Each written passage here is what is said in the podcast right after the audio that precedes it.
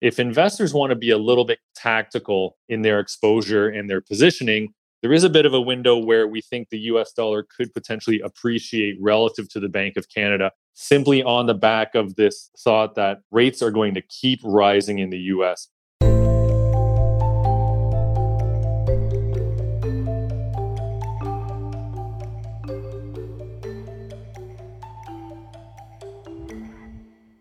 Welcome to Views from the Desk, a special edition of the BMO ETFs podcast. In these timely episodes, we provide the latest investment news and expert commentary on the markets, the economy, and investing. Brought to you by BMO Global Asset Management. With inflation data diverging, odds are growing that monetary policy will follow suit, with the Fed forced to continue tightening interest rates while the Bank of Canada hits pause. On today's episode, portfolio managers Chris McHenney, Alfred Lee, and your host Mackenzie Box discuss how to benefit from the expected policy divergence as the greenback strengthens in the near term. They also discuss the Canadian Bank's quarterly results as well as the outlook for healthcare stocks. Before we hear from the team, please consider subscribing to Views from the Desk on your preferred podcast platform. And for many more ETF insights and resources, visit the new and improved Canadian ETF dashboard at bmoetfs.ca. Hello, and welcome back to our BMO ETFs Weekly Insights podcast with our team of experts. Thank you to everyone for continuing to tune in and to provide your comments and questions. I'm today's host, Mackenzie Box in product at BMO Global Asset Management. Today, I'm joined by my colleagues Alfred Lee and Chris McHenney, who are both portfolio managers on our ETF desk. So, thank you both to Alfred and Chris for joining today. Morning. Thanks, Mackenzie. All right. Well, first, let's get started. Something that's very topical right now. We've seen a lot of headlines about this is the bank's earnings. Uh, we've just seen a bunch come in in the last couple of days. Scotia, Scotia just reported recently. Um, Alfred, maybe you can give us an update on this. Sure. Yeah. As you mentioned, a bunch of uh, banks just uh, reported earnings over the last uh, week or so. Um, so Scotia reported yesterday. Uh, they reported net income excluding one-time items of $1.85 per share. Uh, this was notably lower than the street, which was expecting $2.03 a share. So, um, you know, what they commented with that, uh, you know, profits were down because of lower investment banking activity, uh, which weighed on its capital markets group. Um, so, uh, BNS shares were down 5.7% yesterday, just looking at um, uh, the price activity yesterday. Um, but what weighed on the stock was more so the bank writing up its loan loss provision. So Scotia booked um, 638 million of provisions, which was almost three times higher than the 222 million of provisions that they wrote up a year ago. Um, you know, that should be noted that even though Scotia, uh, which has the highest percentage of non-performing loans out of the big six banks, even though it is the highest, it currently sits at only 69 basis points of its total loan portfolio, which is you know less than one percent. Um, should also be noted that um, Scotia's uh, Tier One capital ratio is 13.2 percent, which easily meets the 12 12.6 percent Basel III uh, minimum requirement as well, which uh, which suggests that you know the bank is well capitalized. Um, but you know outside of Scotia and you know just talking about the other banks in general uh, BMO also reported EPS of 3. Uh, 3.22 per share, uh, which came in higher than expectations. Uh, Royal also reported this morning, which was also higher than expectations uh, based on strong fixed income trading. Uh, National and CIBC also reported, which also beat expectations as well. TD is up tomorrow. So, you know, if you want a deeper recap of the Canadian bank earnings, um, Chris Heakes and Dan Stanley are doing the deeper dive uh, in I believe two weeks or so. Um, so definitely make sure you check that one out. But just in terms of banking as a whole, um, you know, when you look at the entire banking group, the Canadian banks as a whole, um, you know, on the whole, they had uh, pretty decent earnings, but you know, you had one uh, bank that uh, so far disappointed just in terms of versus expectations. But overall, you know, when you look at banks as an industry group altogether, they generally are pretty strong performers. So, um, you know, that's why when you invest in banks through an ETF, you know, you do get that diversification. So even if you know one or two banks disappoint, um, you know that that banking group as a whole, as I mentioned, has tended to outperform over time. So uh, just looking back, you know, historically since 2000, uh, when you look at the performance of the TSX, so if you invest if, if you invest in the TSX since you know 2000, uh, your investment would be up 3.3 times. Uh, the Canadian banks over the same uh, time period was was up um, 11.6 times. Obviously, you know historical performance is no indicator of future performance, but that is um, a good look of how the banks have performed historically. So, um, you know, right now when you look at the banks, revenues have been softer because um, you know, potentially we are heading into recession. Um, but when you look at the valuations on the bank, they're trading at about 25% discount to the TSX. Um, when you look at you know higher rates and the weaker economic backdrop, which is definitely weighing on the bank stocks back bank stocks right now.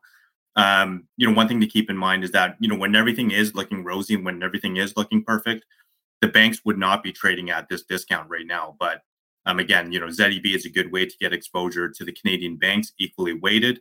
Um, but if you do believe that the banks are going to be trading sideways over the next year or so, um, you know, perhaps a better vehicle is ZWB, which is the uh, covered call Canadian banks. Um, this is a good one. So if you believe, you know, the sector is going to be volatile, it's a good way to monetize that volatility. So the Canadian banks as a whole are pay- paying out a dividend of about 4.7%, which is what you're getting on ZEB. So ZWB, you're getting an additional 3% from that cover call uh, writing overlay, which brings you to about 7.5% in, in total yield. Uh, keep in mind with our covered call, we're writing on, only on 50% of the portfolio, which does allow the portfolio to uh, participate if the market does rally. So, um, you know, that's one thing to note uh, just on our covered calls um, altogether. But we do have a number of different ways to get exposure to banks. But, you know, as I mentioned, uh, they are looking pretty attractive at this point, just from a valuation perspective. Great. Thanks, Alfred. BMO ETFs is proud to launch 10 new tickers with a range of solutions covering fixed income, sector based covered calls, and inflation solutions. The BMO US Aggregate Bond Index ETF, ticker ZUAG, gives investors access to the broad US market for shorter duration bonds. Two new covered call funds in energy and healthcare tickers, ZWEN and ZWHC, respectively, are now available for sector focused investors. For those seeking inflation fighting funds, the BMO Global Agriculture ETF or BMO US TIPS Index ETFs, tickers ZEAT and TIPS, satisfy both equity and bond solutions to rising consumer prices. Visit BMOETFs.ca for more. Next, we'll turn it over to you, Chris economic data has started to diverge between US and Canada. In a world where good news is bad news and bad news is good news, Canada now looks like it has pulled ahead in its fight to tame inflation. Is it possible that the Bank of Canada will pause while the Fed continues to hike? And what will the impact be on currency? This is kind of a two part question. Would you hedge your US dollar exposure through an ETF like the BMO S&P 500 hedge to CAD index ETF ticker ZUE or go unhedged with BMO S&P 500 index ticker ZSP. Chris, can you give us a, an update on that? Sure. Thanks, Mackenzie. And uh, interesting, as you say, uh, good news is bad and bad news is good. You know, why? Why do we think that? Well, if we look at just you know macroeconomic indicators and, and data that's coming through, whether that's GDP or in particular jobs, um, as jobs numbers stay high, and we have seen um, that in both Canada and the US, uh, job growth continuing. Um, the expectation is that if job growth remains strong and the job market remains really tight, then purchasing power is going to remain strong, demand will remain strong, and therefore inflation has the potential to remain high as well which in turn would mean central banks need to either keep hiking interest rates or leave them at a high level for, for a long time. And so that tends to weigh on equity markets when you see that positive economic data. Uh, we want to see some level of slowing down in order to get some clarity as to when interest rates are going to stop being hiked um, and then as well start to start to come back down to more normalized levels. But uh, going back to the first part of your question, if we take a look at what the CPI levels are, what inflation does look like both north and south of the border, you know, the latest readings out of the US have uh, headline CPI at 6.4% and core CPI at 5.6%, off the highs, but still relatively high. Um, and in Canada, those numbers CPI at 5.9% and core at 5.0 or 5.1, depending on which measure of core you look at in Canada. So, also relatively high, uh, particularly to what we're used to uh, in Canada, but certainly lower than in the US. And if there's one central bank globally that has done as much or, or potentially more to get out front and fight inflation by raising interest rates, it has been the Bank of Canada, uh, which started their hiking cycle uh, almost exactly one year ago. Um, so interesting just to even look back and think, um, you know, 425 basis points in Canada, 450 basis points uh, in the US uh, have been increased uh, over the last year or so. And really, uh, the economy hasn't even started to really feel that yet. If, if uh, the expectation is that it takes about 12 to 18 months for interest rate hikes to start making their way through the system, um, we can think that we're only going to start realizing the impact of those higher rates um, going forward here in 2023. So I think this does open up a little bit of a window. You know, the Bank of Canada has indicated uh, they will pause for now in terms of their hiking cycle. They haven't uh, ruled out any further hikes, but they have indicated they will pause in order to see um, the effect of all those interest rate hikes that that have happened over the last year or so. Uh, if we take a look at what's priced into the market, um, the market is expecting maybe one more rate hike out of the Bank of Canada over the next, call it, uh, three to six months or so. And so, you know, if if if the bank isn't done uh, hiking rates, they should be near the end, at least uh, according to market expectations. Now, if we take a look south of the border, expectations are for three more interest rate hikes um, coming out of the U.S. You know, 25 basis points um, at three different times, uh, again over the next, call it six months or so. So there is this little window here. If investors want to be a little bit tactical um, in their exposure and their positioning, there is a bit of a window where we think the US dollar could potentially appreciate relative to the Bank of Canada, simply on the back of this thought that uh, rates are going to keep rising in the US, probably a little bit more than they are in Canada, simply because that CPI number and those other inflation metrics have not come down to the same degree as we've seen in Canada. And so this could lead to, in the short term, if you're looking to either hedge or unhedge your, your US dollar exposure, I might lean to something like ZSP, as you mentioned, the BMO S&P 500 index ETF, which is unhedged, and allow that US dollar exposure um, to play out again over the next, call it six months or so. This is again more of a tactical positioning uh, where we see this potential for the the increase uh, higher uh, US dollar in the short term. Uh, but certainly in the longer term, there is an expectation that uh, a weaker US dollar uh, is in the cards, both relative to the Canadian dollar and relative to international currencies as well as international central banks um, sort of catch up to what we've done in North America in the hiking cycle. As we start to wind things down here in North America, uh, international markets will continue to raise interest rates. So you will see that US dollar broadly uh, weaken in terms of you know what's expected over the longer term. And so for investors that really just want to you know set it and forget it or, and take that longer term approach, um, you know, we might suggest using that hedge to CAD ETF, use that ZUE, for example, if you're investing in the S&P 500, um, and take that longer term approach that we will see a weakening US dollar uh, as eventually interest rates uh, stop being increased. Hopefully, that inflation level comes back down a little bit. Um, and then we'll see again international markets uh, somewhat catch up to what we've done in North America and have those international currencies uh, increase relative to the US dollar. Thanks, Chris. And I'll just add that uh, we are actually putting out a currency hedge piece, uh, hopefully uh, by next week. So uh, you can look for that in our two minute update email or on our BMO ETF dashboard, which is bmoetfs.ca.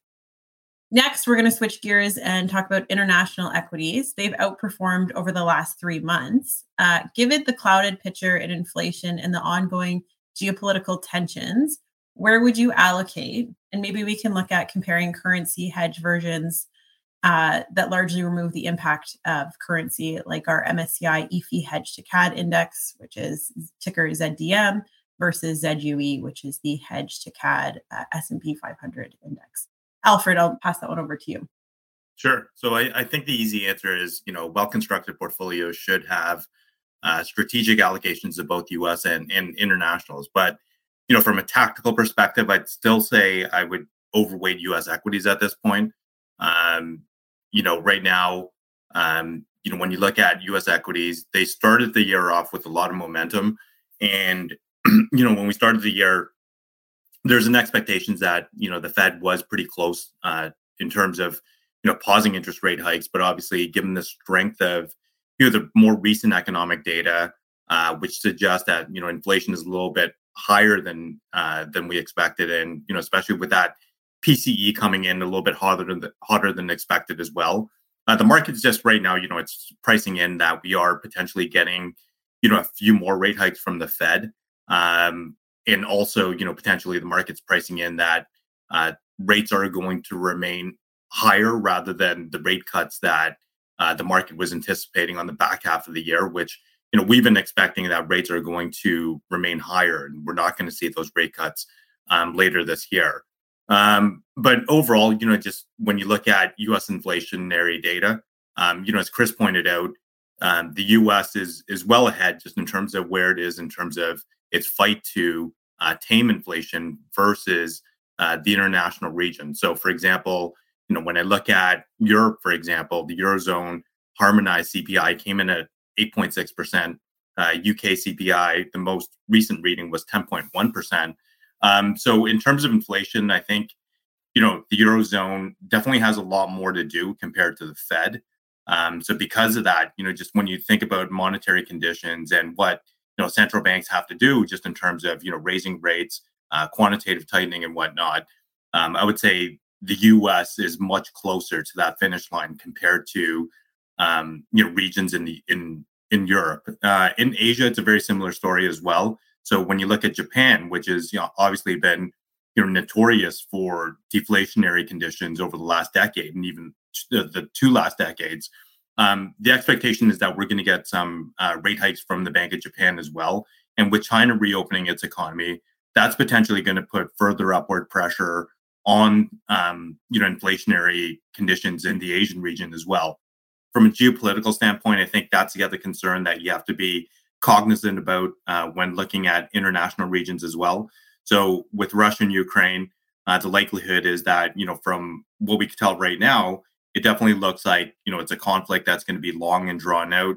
It does potentially have the uh, potential to escalate as well. So those are some con- concerns that you know when you're investing in U.S. equities, you know you don't have to uh, concern yourself with those uh, geopolitical concerns. So even though you know you have the upcoming U.S. Pres- presidential elections in the next two years. From a geopolitical perspective, you know that's much of a lower concern compared to you know what's going on uh, just in terms of Russia and Ukraine. Um, so overall, you know, just overall, when you look at uh, U.S. large cap companies, um, one thing is that you know when you are looking at some of those mega cap companies, they are global in nature. They just happen to be headquartered out of the U.S. So when I look at ZSP, for example, uh, which is our S&P 500 composite ETF. You know, just looking at some of the top holdings, Apple, Microsoft, uh, Google, Visa, Procter and Gamble. These are all global companies that derive revenues globally as well.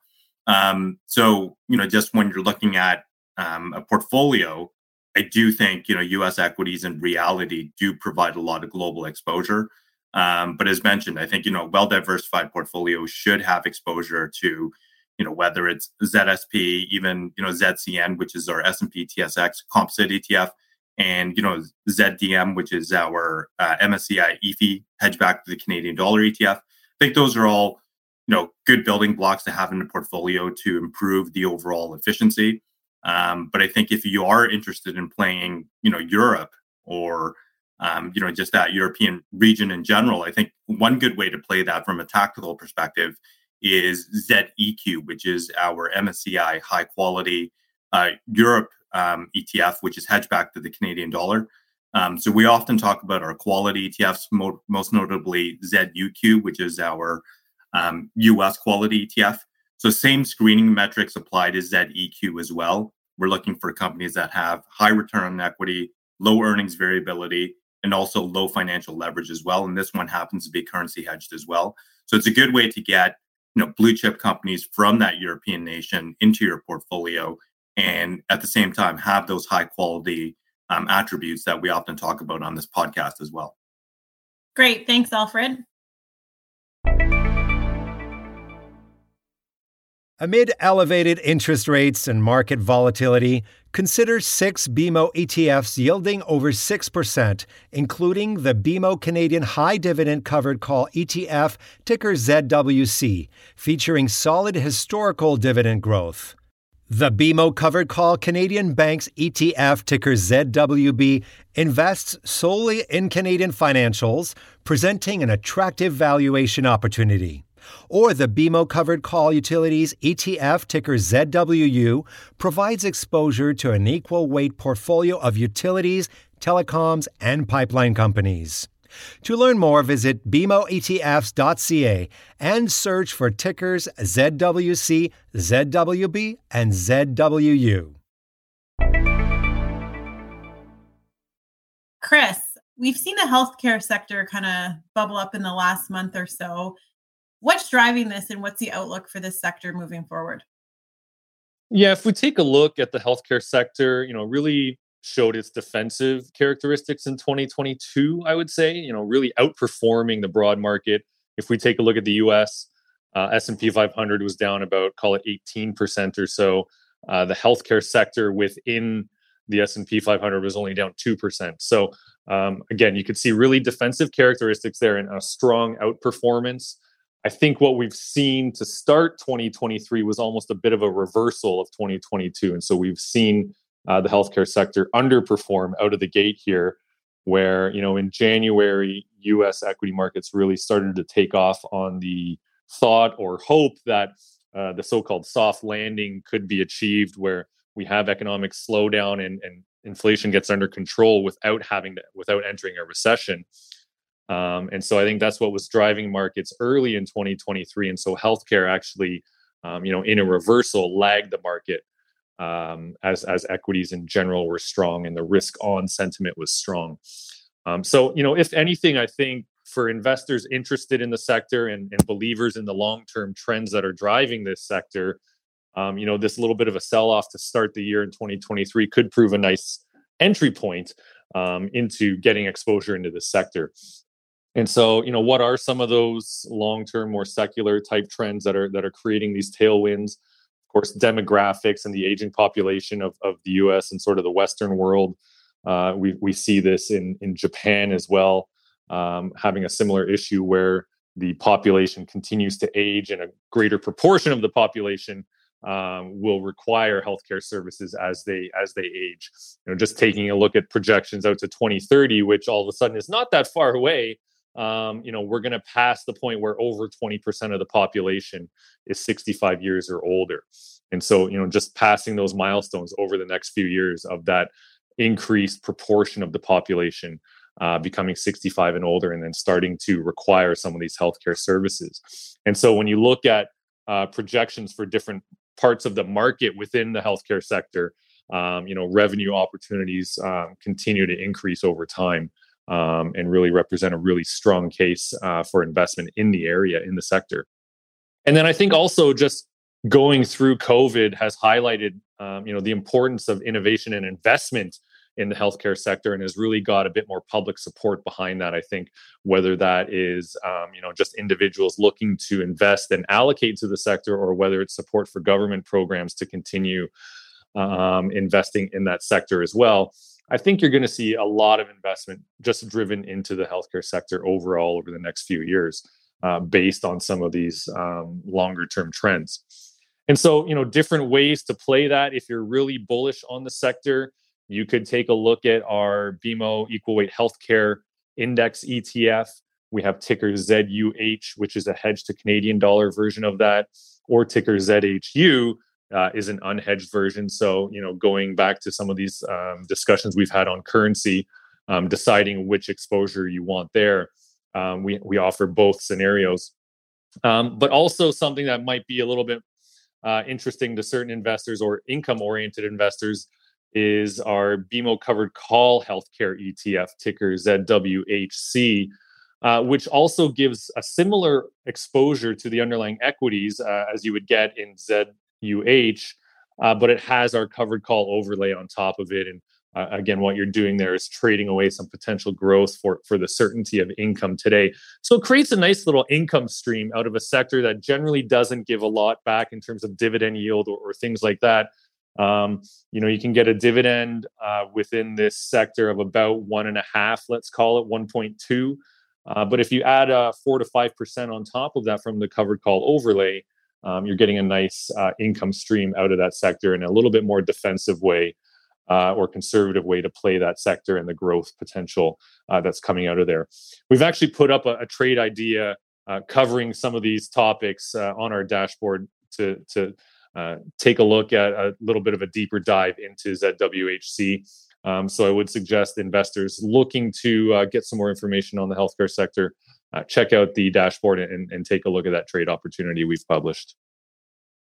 Great, thanks, Chris. And I'll just kind of finish that off as the dashboard's a great resource uh, to explore. There's lots of good trade ideas um, in terms of different sectors to play, uh, currency hedge, which will be coming out next week. And then there's also uh, a bunch of other tools on there that you can leverage, whether it be taxes or how to manage inflation. Um, so I would encourage everyone to check that out. Uh, with that, that is all the questions that we have for this week. I just want to thank everyone for listening in and a special thank you to both Alfred and Chris for providing some great insights this week.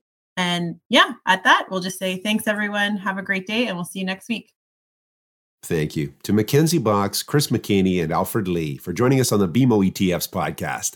Today, we heard about the BMO Equal Weight Banks Index ETF, ticker ZEB, which invests in a diversified basket of Canada's best-known lenders.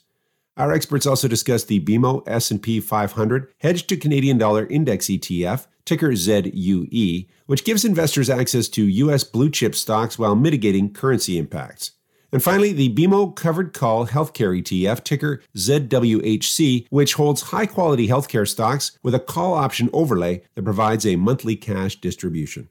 For more information about the ETFs discussed in this podcast, check out the episode notes, contact your regional BMO ETF specialist, or visit the new and improved Canadian ETF dashboard at bmoetfs.ca. That's bmoetfs.ca. The viewpoints expressed by the portfolio managers represent their assessment of the markets at the time of publication. Those views are subject to change without notice at any time without any kind of notice. The information contained herein is not and should not be construed as investment, tax, or legal advice to any party.